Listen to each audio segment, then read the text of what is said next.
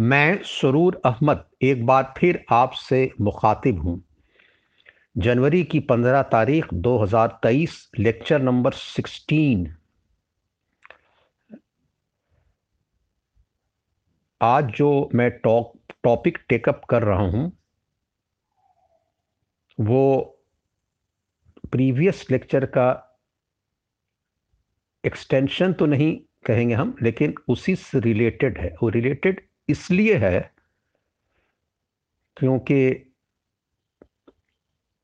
Jews versus Jews in Israel जो lecture मैंने दिया था, उस पर बहुत सारे सवाल आए और रिएक्शन आए और हमसे लोग पर्सनल बातचीत भी किए।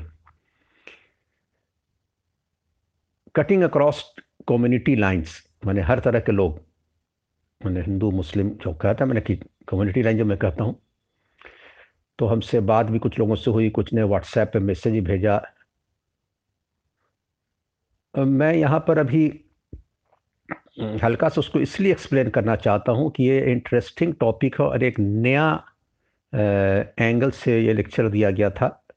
एक्चुअली नया मेरे लिए तो नहीं है क्या कि मैंने 20 साल पहले भी ये बात को अपने आर्ट किताब जिविश ऑब्सेशन में उठाया था कि भाई, ये जो इसराइल जो नेशन क्रिएट हुआ ये actually it was a creation of Christianized imperialist power western powers and not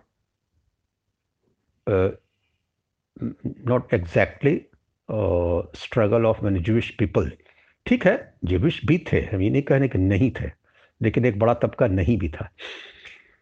Uh, जो हमारे नॉन मुस्लिम फ्रेंड्स थे उनके लिए तो ख़ास करके जो नॉन अब्राहमिक रिलीजन के लोग थे, उनके लिए तो बहुत सारी बात जैसे मैंने इट मीन्स मैंने कि जो हिंदू फ्रेंड्स हैं, उनके लिए बहुत सी बातें नई नज़र आई और बहुत सी बातें इंटरेस्टिंग नज़र आई और डिस्कस किया। लेकिन मेरे मुस्लिम फ्रेंड्स में कुछ लोग तो उसको एक्सेप्ट किए, बहुत अच्छे से एक्सेप्ट किए, लेकिन उनको लगा कि अरे सब चीज़ नई बोली जा रही है समथिंग न्यू मैं यहीं पर एक्सप्लेन करना चाह रहा हूँ और लगा कि भाई आप तो ये बात बोल रहे हैं और हम लोग को भी लगता था कि जूस तो कभी बना भी नहीं सकते हैं और इस्लामिक फेथ के हिसाब से जूस का तो कोई नेशन भी नहीं पड़ेगा। न्यू जूस तो हमेशा कुरान को कोट करते हुए, जो हमको उन्होंने बताया कुछ लोगों ने। और आप कहते हैं कि नहीं, और दुनिया में प्रोपोगंडा अब तक चलता रहा था कि Jews are the rulers of the world Jews are और पूरे दुनिया को चला रहे हैं, चला रहे हैं, अमेरिका, यूरोप, इंग्लैंड सबको चला रहे हैं, ये वो। ये मुस्लिम रिएक्शन जनरल भी है और हमारे पास भी कुछ आया। और उसमें लेकिन उन्होंने कहा कि आपके इससे एक नया जाविया एंगल मिला कि नहीं, ये बात हकीकत नहीं है। और, बात अब हम इसको फर्दर एक्सप्लेन करना चाह रहे हैं कि ये ऐसा क्यों हुआ? ऐसा इसलिए हुआ कि हम हिस्ट्री तारीख को समझने में थोड़ी सी दुश्वारी होती है। और कैसे, किस तरह से हिस्ट्री समझी जाए, उस पर मेरा लेक्चर फोकस्ड रहेगा। तब समझ में ये चीज़ भी आ जाएगी। देखिए व्हाट इज़ हिस्ट्री हालाँकि इस व्हाट इज़ हिस्ट्री एक यचकार की किताब भी है, इस नाम से। लेकिन हम उसको भी नहीं, उस, उसको भी हम, मैं लाऊँगा डिस्कशन में, लेकिन हमें आगे बढ़ रहा हूँ कि व्हाट इज़ हिस्ट्री क्या है? तारीख क्या है? और तारीख में किस तरह से लोग जो लिखी जाती है या तारीख बनती है हिस्ट्री इन द मेकिंग जब होता रहता था किस तरह से कैरीड हवे होते हैं? और कभी कभार बड़े संजीदा और समझदार लोग भी अपना ऑब्जेक्टिविटी कहीं ना कहीं, क्योंकि प्रोपोगंडा या राइटिंग्स होती है तो जिस तरह से होता है हिस्ट्री बनती है या हो रही होती है, उसको समझ नहीं पाते हैं। और कुछ कुछ अजीब व गरीब कंक्लूजन में पहुँच जाते हैं। जैसे आपको मैं एग्ज़ाम्पल देता हूँ इसको कार साहब ने, जिसका मैंने नाम लिया और और लोग भी लिखते रहे हैं, और मैं भी कई बार लेक्चर पर ये बोलता भी रहा हूँ, पहले भी, कि मान लीजिए सेकंड वर्ल्ड वार हो रहा था, या अभी यूक्रेन रशिया वार हो रहा था। तो सेकेंड वर्ल्ड वार हो रहा है या यूक्रेन रशिया वार हो रहा था, एक ऑब्जेक्टिव रशियन हिस्टोरियन जैसे आज है, और एक ऑब्जेक्टिव यूक्रेनियन हिस्टोरियन या सेकेंड वर्ल्ड वार के ज़माने में एक ऑब्जेक्टिव यानी अनबायस जर्मन हिस्टोरियन और एक unbiased British historian German historian मतलब ज़रूरी नहीं कि नाजी से मुतासर हो उस ज़माने। तो उसका जो हिस्ट्री लिखा होगा उस ज़माने में, या ब्रिटिश लिखे होंगे तो अलग रहेगा। उसी तरह से आज रशिया और यूक्रेन में अलग अलग रहेगा। लेकिन सत्तर अस्सी साल के बाद रशिया यूक्रेन वाला अगर हिस्ट्री लिखेगी, हो सकता कुछ और हो। इंटरप्रिटेशन जिससे से मैं बता रहा हूँ कि सेकंड वर्ल्ड वार का ब्रिटिश और जर्मन हिस्टोरियन जब लिखते थे तो अपना अपना व्यू अलग था पर्सपेक्टिव जो अपने जगह लिखते थे, जो राइटिंग्स होती हिस्ट्री इन द मेकिंग में जो चीज़ लिखी जा रही थी। लेकिन पचहत्तर अस्सी साल के बाद अब जब लिखते हैं, लोग तो कहते हैं कि नहीं, वो तो ऑब्जेक्टिव होकर के कि नहीं। हिस्ट्री ऐसे है कि दोनों गलती पर थे, या इसकी ये गलती थी, इसकी ये गलती थी। हालाँकि कभी भी बहुत हद तक, चूँकि वेस्टर्न इसको जो अलाइट पावर है उसको ए, उसके फेवर ही में लिख दिया जाती हिस्ट्री। लेकिन हकीकत यह है कि गलती दोनों तरफ़ से हुई थी और दोनों both were more or less responsible for the second world war सिर्फ़ नॉट ओनली हिटलर वेस्ट भी कम नहीं था। तो अब ये बात आ जाती है कभी कभार तो हिस्ट्री जब लिखी जाती है तो हिस्ट्री जब लिखती है लिखी जाती है और बाद में जब होता है तो फ़र्क हो जाता है। तो हिस्ट्री की समझ हिस्ट्री की राइटिंग मैं इसलिए बता रहा हूँ कि जूश स्टेट जब बन रहा था इसराइल जब बन रहा था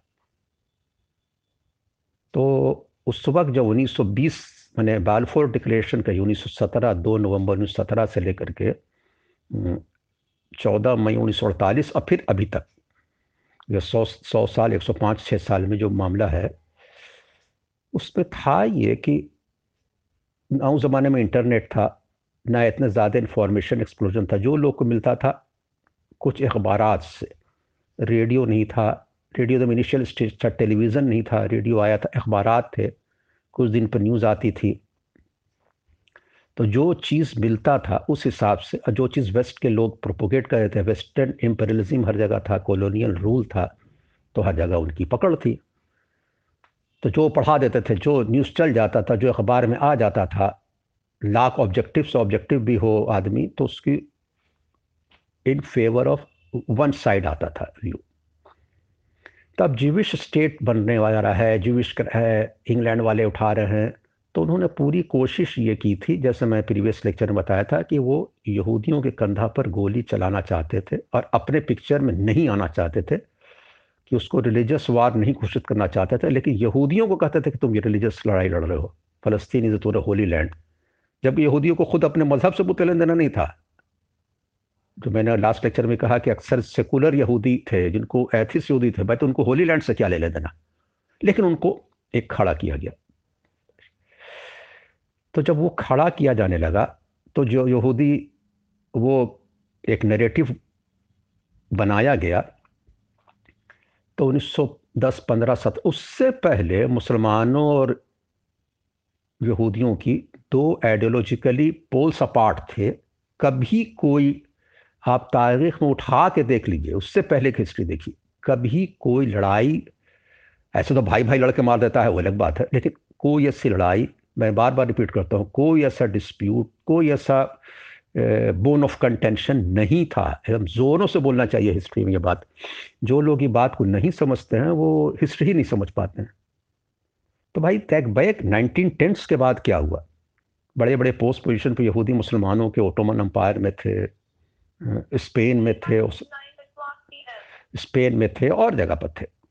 तो ये बात इसलिए हुई कि एक कॉमन नेरेटिव बनाया गया यहूदी यहूदी कह करके। अब पीछे में तो इम्पेरियलिस्ट मीडिया थी, जो क्रिश्चनाइज वेस्टर्न इम्पेरियलिस्ट मीडिया उनकी मशीनरी उनकी हुकूमत, उनकी डेमोक्रेसी हाँ ये बात थी कि कुछ यहूदी भी जो अपना स्किन बचाने के लिए, ख़ास करके बड़े इंडस्ट्रियलिस्ट जो थे, उनके बड़े बैंकर्स थे, यहूदियों का जो ये रहा है कि वो मनी बिगेट्स मनी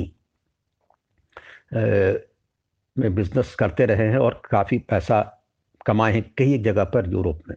हालाँकि ऐसा भी कि बहुत बड़े यहूदी बार बार मारे भी गए हैं, लाखों लाख तादाद में, लेकिन कुछ लोग जो यहूदी पावर्स दैट बी के यूरोप के सट गए मतलब कि जो स्टैब्लिशमेंट से फ्रांस के और इंग्लैंड के, अब बाद में अमेरिका के, अमेरिका तो बहुत बाद में तो उनको बिज़नेस में और इसमें काफ़ी फ़ायदा हुआ और काफ़ी तरक्की की। लेकिन एक बात फिर समझ लीजिए कि ये हम डिस्प्रोपोर्शनेटली हाई बोल देते हैं यहूदियों को, वो कभी नहीं दुनिया में पौने दो करोड़ से दो करोड़ की आबादी है। जितना आपके एक छोटे मोटे स्टेट में कहीं कहीं पर होती है, कोई शहर में हो जाती है पौने दो करोड़ की आबादी उससे आए तो न्यूयॉर्क में आबादी है, शहर में, दिल्ली में है, बॉम्बे में है।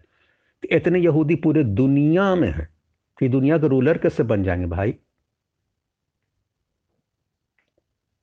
अमेरिका, इंग्लैंड, फ्रांस में रिप्रेजेंटेशन है।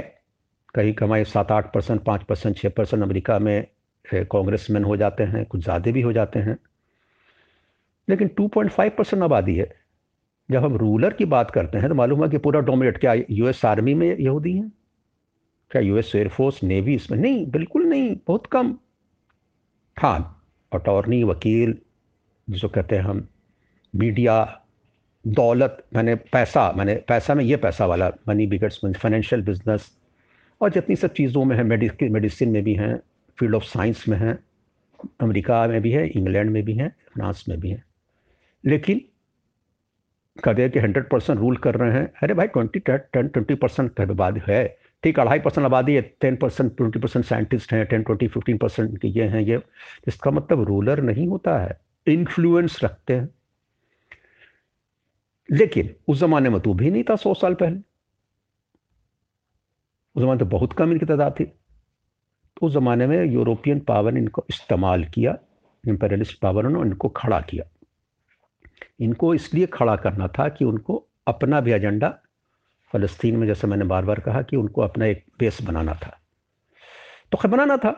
तो इससे हमारे यहाँ जो लोग थे, जो I am talking about Muslim world in particular जो एनालिसिस इसलिए कि रिएक्शन मुसलमानों ही को ज़्यादा होता। है, मुसलमानों ही को ये समझना था कि भाई आप यहूदियों से in spite of being totally different view नबी सल्लल्लाहु अलैहि वसल्लम में यहूदी, नसारा सब आपकी फेथ जो है, अब सिर्फ़ बेस्ड है।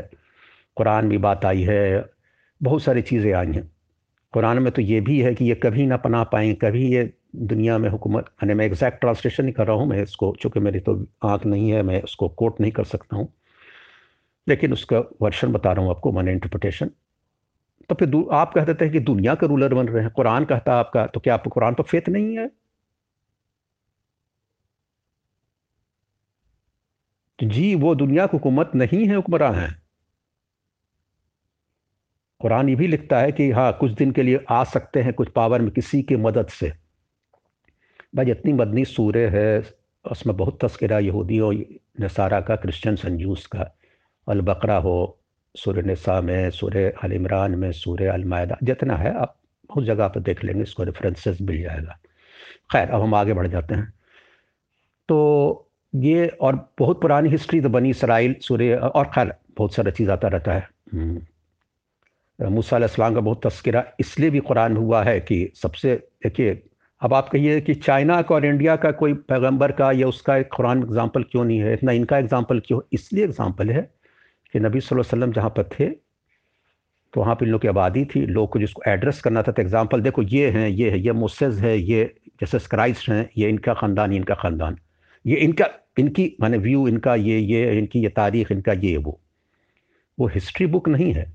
वो वो बता करके इनको बताया जाता है कि देखिए, ये तालीम थी, ये है, ऐसे हुआ ऐसे हुआ, पूरी बात। क्या कि तुम उसको समझ सको। इन प्रॉपर पर्सपेक्टिव चीज़ों को। और इस्लाम का जो बेत है कि हम ये सारे प्रॉफिट्स को मानते हैं।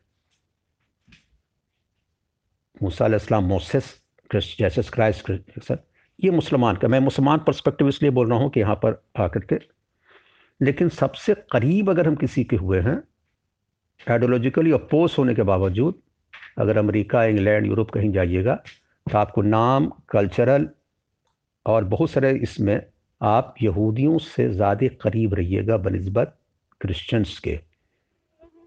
पॉलिन क्रिश्चियन के सेंट पॉल के बाद वाला क्रिश्चियन जो इन प्रैक्टिस है। जैसे सरकम सीज़न का कल है कोशर खाना यहूदी क्रिश्चियन वर्ल्ड में सब ना के बराबर दम नहीं। यहूदियों में बहुत सी चीज़ ऐसी प्रैक्टिस है जो कि लगती करे ये तो हमारे यहाँ भी है। जो ओल्ड बहुत सी चीज़ पकड़े हुए हैं यहूदी तो हमारे यहाँ भी है। तो जबिया करके खाना और और बहुत सा चीज़ है लेकिन मैं, मैं उस पर रिसर्च थेसिस लंबा नहीं पेश करने जा रहा हूँ मैं टॉपिक पर आ रहा हूँ। तो जब हिस्ट्री इन द मेकिंग हो रही थी उन्नीस सत्रह से लेकर के अब तक तो उस वक्त ये इशू बहुत गरमाया हुआ था क्रिएशन ऑफ़ इसराइल जूस लोग डिमांड कर रहे हैं जूस लोग कर रहे हैं, ये प्रोपोगंडा किया गया। भाई सिर्फ़ छः लाख तो यहूदी थे उस जमाने जब इसराइल बना था, वो भी ला ला कर रखे गए वहाँ पर छः लाख। वहाँ पर तो लोकल अरब यहूदी थे वो तो चाह भी नहीं रहे थे। मैं तो बार बार बोल रहा हूँ। तो छः लाख डिस्प्लेस यहूदी हुए थे तो क्या इंग्लैंड अमेरिका रख नहीं सकता था? बहुत से अमेरिका भी गए, फ्रांस रख नहीं सकता था। आज ही यूक्रेन से पचासों लाख लोग गए, पोलैंड और कहाँ कहाँ अभी वार हो रहा ना भाई? तो रिफ्यूजी कैंप में है, रख रहे हैं, या कुछ ऑब्जॉर्व करेंगे ने? तू ला करके यहाँ क्यों बसाए थे? यहाँ अभी तो मकसद बसाए थे। मैंने छः लाख लोग, मैंने, मैं बात करता हूँ, जो हिटलर का जो हुआ हंगामा, उससे पहले रशिया में भी जिन पर क्रैकडाउन हुआ था, nineteen hundred nineteen hundred, eighteen ninety nine, nineteen hundred में। वहाँ उसी तरह से हुआ था जैसा हिटलर कमो बेस सही लाखों लोग मारे गए थे, भगाए गए थे। तो लाला ए लालो लो यहाँ बसा दो। तो इन लोग का सिलसिला शुरू हुआ था, लेट नाइनटीन सेंचुरी से, और एक यहूदी को खड़ा किया गया, थियोडोर हर्जल को, ये पूरा कराया गया। तो हम जो आज जो ये बात करने लगते हैं तो हर आदमी के जहन में सामने तो यहूदी नज़र आए। क्रिश्चियंस तो नज़र नहीं आए। और यहूदी भी देखा, कह रहे, मेरी पनाह इसी में जो खासकर सेकुलर यहूदी, कह रहे, यूरोप सब मारता है, हमको एक मिल जाएगा, ये तो ठीक है, चलो, फ़र्स्ट क्लास दोस्ती भी हमारा भी इसमें राइज है। तो चलो, एक unholy alliance between Christians and Jews हो गया। लेकिन हम जूस को तो ले लिया आगे, क्रिश्चियन को पूरा माफ़ कर दिया दुनिया में कि उससे कोई रोल ही नहीं है। तो जब हिस्ट्री इन द मेकिंग होता है तो आदमी ऑब्सेशन, ऑब्सेस्ड हो जाता है, जो नज़र आए अच्छा यही है अच्छा यही है। तो हमारे जो मुस्लिम दुनिया के बड़े बड़े जो फ़कीर राइटर्स बड़े बड़े राइट बहुत बड़े बड़े वो थोड़ा ज़्यादा कैरीड अवे हो गए अगेंस्ट जू अगेंस्ट यहूदी अगेंस्ट जूस कि देखो, यही स्टेट बन रहा है ये अजाइज बात है। जूस जब आए तो उनको with the full backing of अरे भाई, उनके पास कुछ था, वो तो रेफ्यूजी लोग आए थे, कुछ नहीं था उनके पास। आर्म्स अम्यूनेशन ट्रेनिंग ये कौन दिया? उनको खड़ा कौन किया? अरे वो तो छह लाख आबादी ही थी क्या करता है? इसराइल कुछ कर सकता था? इसमें, ये यहूदी कुछ। इंटायर फंडिंग एंड इंटायर चीज़ खड़ा किया गया। देखिए हिस्ट्री में जाइए डीप ये लोग, जिसको आप क्रिश्चियन वेस्टर्न पावर कहते हैं क्रिश्चियन तो हम नहीं कहते, क्रिश्चियन तो ज़्यादा, क्रिश्चियन लोग तो लैटिन अमेरिका, मैक्सिको से लेकर अर्जेंटीना और फॉकलैंड और ब्राज़ील और पोलैंड पूरे साउथ अमेरिका में है। यूरोप के लोग उतना क्रिश्चियन है भी नहीं, अमेरिका के लोग उतना रिलीजियसली क्रिश्चियन है भी नहीं, बल्कि क्रिश्चियन का इस्तेमाल किया, उन्होंने रिलीजन का इस्तेमाल करते हैं लोग अपना पॉलिटिकल इसके लिए, अमेरिका, इंग्लैंड, फ्रांस, ये सब इतने लोग थे। तो इन्होंने इसको इस्तेमाल किया और इसको आगे बढ़ाया। तो सामने, हमारे सामने सारी चीज़ यहूदियों की आई। जितनी कॉन्स्पेरेसी थ्योरी है मैं बार बार बोल रहा हूँ, जो है कि सौ साल में यहूदी मिलते हैं और एक ये होता है, उनकी किताब है और एक वो करते हैं और ये सारी चीज़ टोटल बकवास है। इसको हम लोग उठाकर अपने यहाँ कोट करने लगते हैं।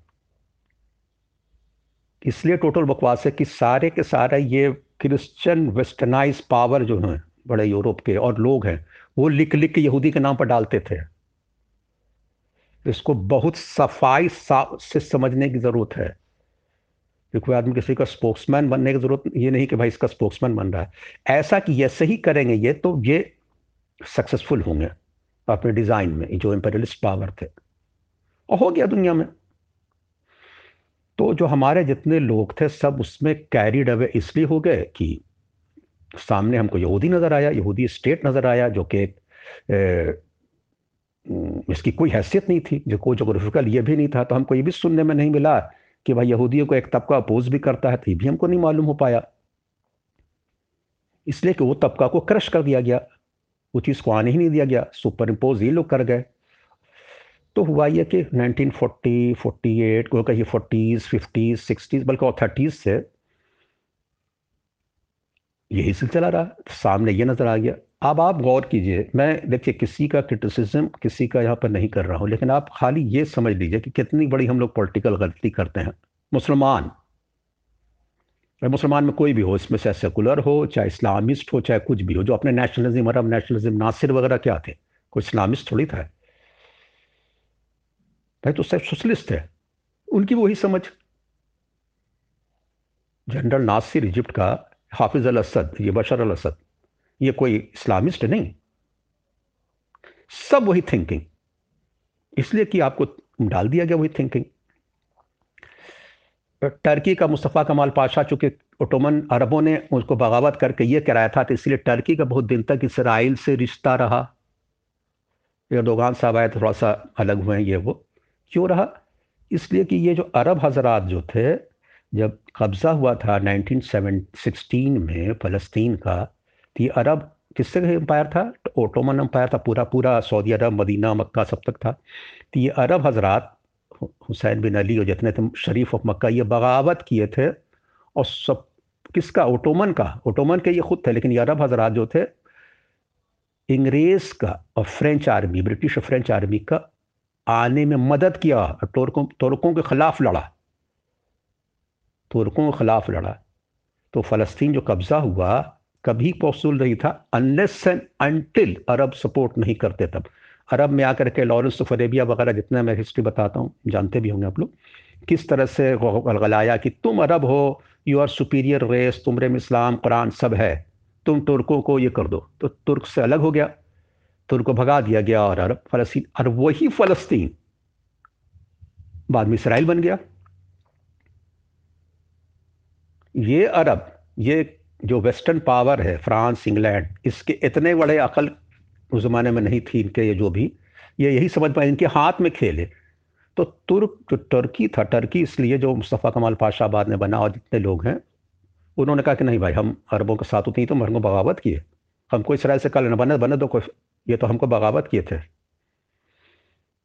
और आइए, ये हम सेकुलर पर्सपेक्टिव, अब आप जो इस्लामिक पर्सपेक्टिव मैं बता रहा हूँ कि सबका नाम नहीं लिया, लेकिन अब कुछ लोग का नाम भी लेंगे। हिस्ट्री इतनी डिस्टॉर्ट कर जाती है। टी, के टीवी चैनल तो बड़े बड़े लोग आकर के हमारे बहुत माने मुसलमानों के हमारे जब कह रहे हैं अब तो। एक मैं वंस अगेन उनके ना वो पोस्ट करता हूँ सपोर्ट करता हूँ। मैंने यहाँ पर ले कोई लेक्चर उस तरह का नहीं दे रहा हूँ, लेकिन एक बात कर रहा हूँ सर।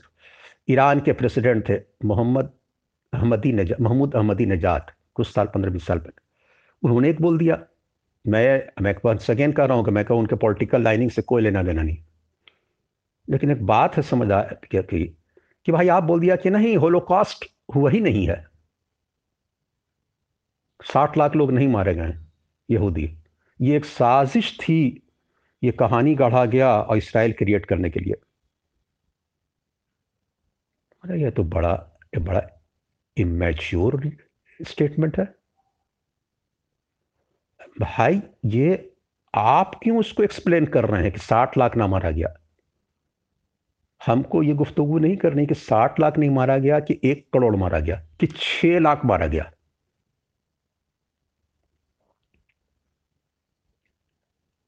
मारा गया कि यहूदी कि नहीं? मारा गया। आपने मारा था, कोई मुस्लिम दुनिया ने मारा था? नहीं। किसने मारा था? जर्मन, फ्रांस, पोलैंड, इस जगह मारे गए। पूरे यूरोप में मारे गए। मारा कौन था? हिटलर, मोस्टली हिटलर एंड उनके जितने थे। कौन थे ये लोग? By faith, Christian. तो क्रिश्चियन ने यहूदियों को मारा। साठ लाख, वो बोलते हैं कि हम लोग ने साठ लाख को मारा। तो आप कहे को बयान देने कि ना साठ लाख ना मरे हैं? होलोकॉस्ट तो इतनी बड़ी पॉलिटिकल समझ की कमी हमारे यहाँ है। यही तो है। माने ये अभी की बात कर रहा हूँ, इसराइल बनने के साठ साल के बाद तक अभी लोग का यही था। पंद्रह साल पहले का स्टेटमेंट पंद्रह सत्रह साल, देख लीजिएगा डेट आप लोग। महमूद अहमदी निजात अभी भी हैं लीडर पॉलिटिकल बहुत इंपॉर्टेंट लीडर है ईरान के। तो जब पॉलिटिकल आदमी कोई ऑब्सेशन हो जाता है, ये उसी जमाने का है। अब धीरे धीरे दुनिया खुल रही है, लोग समझ रहे हैं, वो चीज़ आ रही है। तो आँख खुल रही है तो मतलब कि नहीं, अरे ये तो डिज़ाइन कहीं और की थी। और हम हर चीज़ में यहूदी कॉन्स्परेसी अरे भाई, कोई अपना साठ लाख मरवा देगा अपने को। ये छः लाख मरवा देगा, ये दो लाख मरवा दे, कुछ मरवा देगा और साजिश करेगा अपना कंट्री बन जाए। अरे कोई लॉजिक समझ में आता है? मैंने हिस्ट्री जब पढ़ेगा आदमी, ये समझेगा चीज़ को तो ये इलॉजिकल बातें होती रह रही हैं। खैर, मैं आगे बढ़ रहा हूँ फिर। तो आज की दुनिया में जो हमको हिस्ट्री कैसे समझी जाए तो मैं ये नहीं कर रहा हूँ कि आप कार की किताब जो 98 पेज की उसको पढ़िए या कुछ और कीजिए, लेकिन हिस्ट्री कुछ समझ बहुत इससे होनी चाहिए कि उस जमाने में क्या था। उस जमाने में लोग क्यों रिएक्ट कर रहे थे? कैरी डेवे होकर रिएक्ट कर रहे थे? हाँ। तो उसको रिविजिट करने की ज़रूरत होती है अभी, पचास साठ साल के बाद। और उसको बहुत ऑब्जेक्टिवली रिविजिट करने की ज़रूरत होती है और देखने की अरे कहीं बहुत से लोग कैरिड अवे हो जाते हैं स्टैंड लेना पड़ता है। और जितनी उस वक्त जानकारी थी लोगों के पास हमारे पास कोई और सोर्स नहीं था। उस वक्त यही प्रोजेक्ट किया जाता था कि जूस आर एवरीथिंग लेकिन आज दुनिया है इतना इंफॉर्मेशन एक्सप्लोजन इतनी तरह की चीज़ आ गई है, इतना चीज़ है कि आप दूसरा वर्षन बहुत तक है जो छुपाए बैठे थे लोग। कि अरे, ये नहीं, ये बात है। तो मैं सिर्फ़ आज अपने लेक्चर को, चुके बहुत फीडबैक जो हमको आया उसमें लोग इस बात को बार बार बोल रहे थे कि आप कैसे बोल दे रहे हैं। तो मैं सही, इसी तरह से बोल रहा हूँ कि भाई ये हमारी समझ में जो लोग मैंने कुछ लोगों तो नाम भी दे दिया क्योंकि मैं समझा इसलिए कि देना चाहिए बहुत से लोगों को नहीं दिया। तो भाई ठीक है। अरे हवा, यहूदियों का हवा, अरे भाई पॉल फिंडले कौन कौन लन अमेरिका में एक से किताब ले दिया? मैंने सब पढ़ी हुई है। अब नहीं क्या बकवास लिखते हैं ये लोग? यहूदी ने ये किया, यहूदी ने वो क्या वो क्या बोला? मैंने कि जिसको अनबिलीवेबल होगा, बासिस को। बासिस ठीक है। ये मुझे कहते अरे आप क्या क्या अभी तो बताइए। ये तो सारा आपका क्रिएशन है। ठीक है, आप कुछ यहूदी खड़े हो गए थे, कुछ कुछ ये थे और उनको लगा कि ये तो दुनिया में आज के दिन जिसको हम रूलर कहते हैं, कि जो वर्ल्ड का रूल कर रहे हैं, वो कुछ नहीं कर रहे हैं। है अपना एक कंट्री बनाए हैं, जो अपना कंट्री में चौहत्तर साल में सैंतीस सरकार बने, जो पॉलिटिकली इंस्टेबल रहे। ठीक है, वो साइंटिफिकली तरक्की किया हुआ होगा मेटेरियली तरक्की किया हुआ होगा, लेकिन politically Israel is an instable country वो दुनिया का रूलर हम बना दे रहे हैं। और अमेरिका को रूल कर रहा है, और फलाना को रूल कर रहा है। अरे भाई वो तो पाँच साल में पाँच सरकारें बदल गई। समझ ही में नहीं आता कौन सरकार, कौन नहीं है। कंट्री पॉलिटिशियन चलाते हैं कि डीप स्टेट चलाता है या क्या चलाता है, वो अमेरिका ही इंग्लैंड चलाता है पूरी उसके साथ। मैं बस इन्हीं सद थोड़ी सी बातों के साथ मैं सरूर अहमद अपनी स्पीच ख़त्म कर रहा हूँ। और नेक्स्ट बार कोई और टॉपिक लूँगा। उसका मुझे भी बहुत ज़्यादा कोचिज़ को ऑब्सेशन नहीं है कि कोचिज़ को बहुत ज़्यादा एक्सप्लेन किया जाए, लेकिन यहाँ पर बहुत से लोग को ज़रूरत मैं महसूस किया, इसीलिए मैंने दिया। बस मैं ख़त्म कर रहा हूँ।